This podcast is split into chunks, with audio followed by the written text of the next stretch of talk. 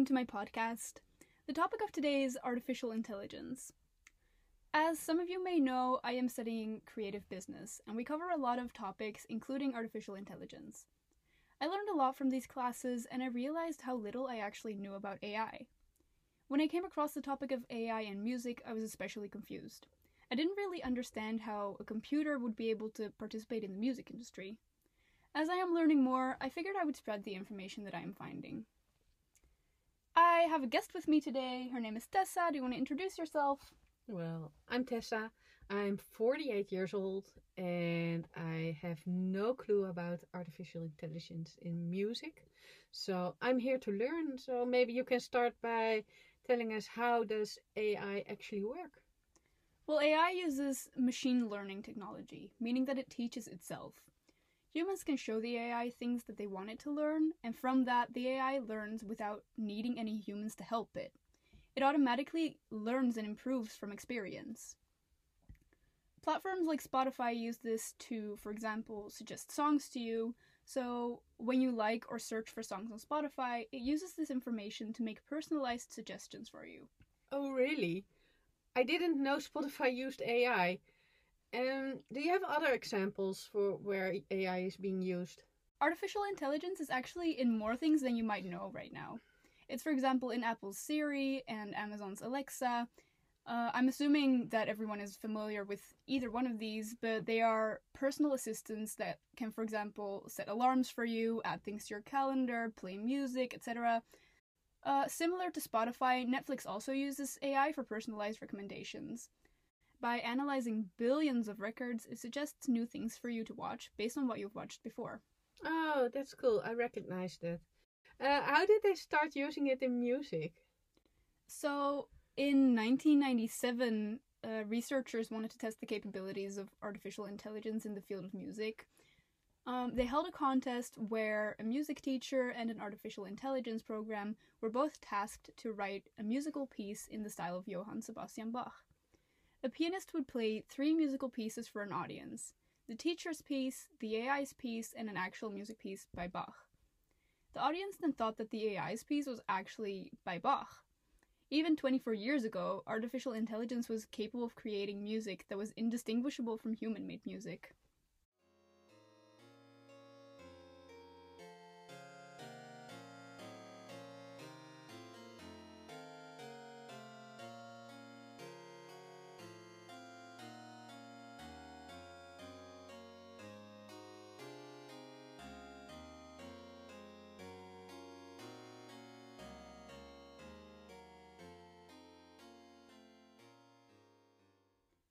There was another research project in 2016 conducted by Sony to test how far AI composers are right now.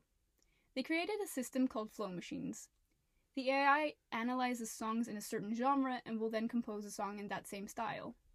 Sony's research team used this to create a song in the style of the Beatles called Daddy's Car.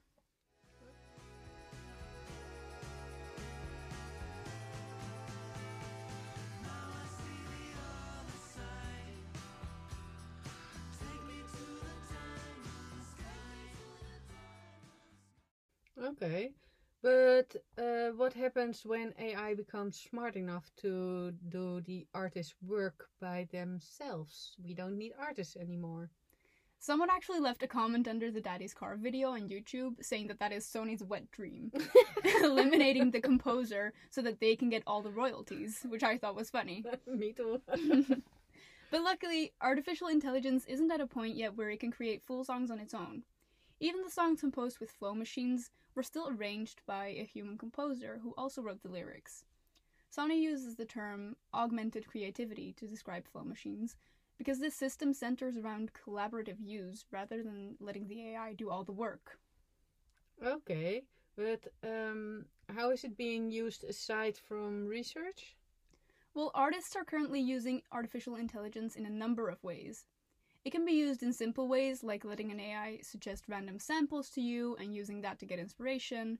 But for example, electropop duo Yacht trained a machine learning system on their entire discography, which then came up with hours and hours worth of material, and they used that to write a whole album. They said that this helped them break out of their own habits.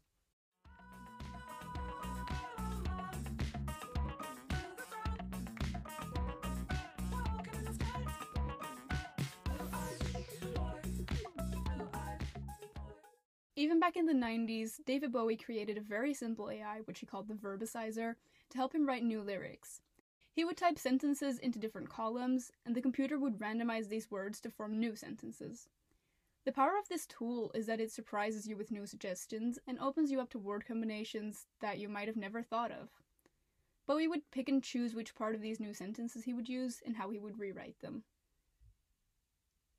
I talked to my uh, friend who is a composer the other day, and uh, I was telling him about the podcast we were going to do. And he was very skeptical about the use of AI in music uh, creation. And he told me that he was scared that once AI software uh, has been universally adopted into the music creation process, this would kind of flatten the music industry. All creativity and diversity would be lost. Um, because if you need artificial intelligence to come up with ideas, where do you as a creative artist come in? Well, artists can use it for more than just inspiration. There is a pop artist called Taryn Southern who uses AI to compose and produce songs.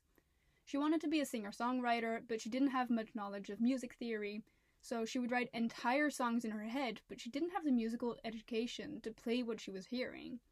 So she used an artificial intelligence based platform called Amper Music. This is a creative platform where anyone can use their tools to make music. The goal of Amper is to empower people to create original music for their content. Taryn Southern used it to create her first studio album. She would generate percussion, melodies, and chords, and after receiving a first draft from the system, she would switch some instruments, change the key, and wrote and performed the vocals to turn it into a pop song.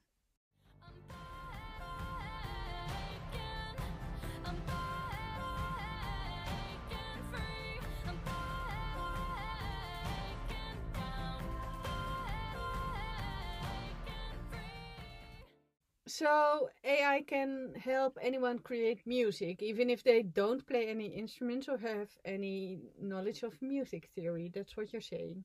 Yeah, so AI actually has the power to kind of democratize music creation. Because until now, writing and composing songs has only really been possible if you were able to sing or play an instrument. But with platforms like Amper, anyone can create music. Especially since platforms like these are widely and cheaply available. All you need is your laptop or even your phone. And how do artists work together with AI without letting it take over? Um, Google actually did a research project in 2020 to see how well humans and AI could work together on musical projects. They did this in the form of a Eurovision type of song contest where teams from different countries had to create a song using AI. They also had to fill out a survey on how they used AI in their process and from this, they were trying to understand the gap between AI capabilities and human needs. So, do we know what gap is? Well, there turned out to be three main challenges for musicians when working with AI. First of all, AI is not easily decomposable, meaning that it was not easy to tweak individual music components. It was also not context aware, so it was not fully aware of the musical context it was generating for. And lastly, it's not easily steerable, so it was not easy to request for the music to bear a certain mood or effect. But the musicians worked around this by, for example, letting the AI create smaller building blocks, which they would then stitch together to form a song. Artificial intelligence is not yet capable of creating quote unquote good music all by itself. Letting an AI create an entirely new piece of music from end to end will not give you satisfying results. But breaking the process down into smaller pieces and letting the AI come up with, for example, just a melody and building off of that will have a much better outcome. So, as I understand it, AI will not replace humans in the musical process. Not in the foreseeable future, anyways. I like how it was put by Record Play in a Medium article. They said, human input and judgment is very much required to put the art into artificial intelligence.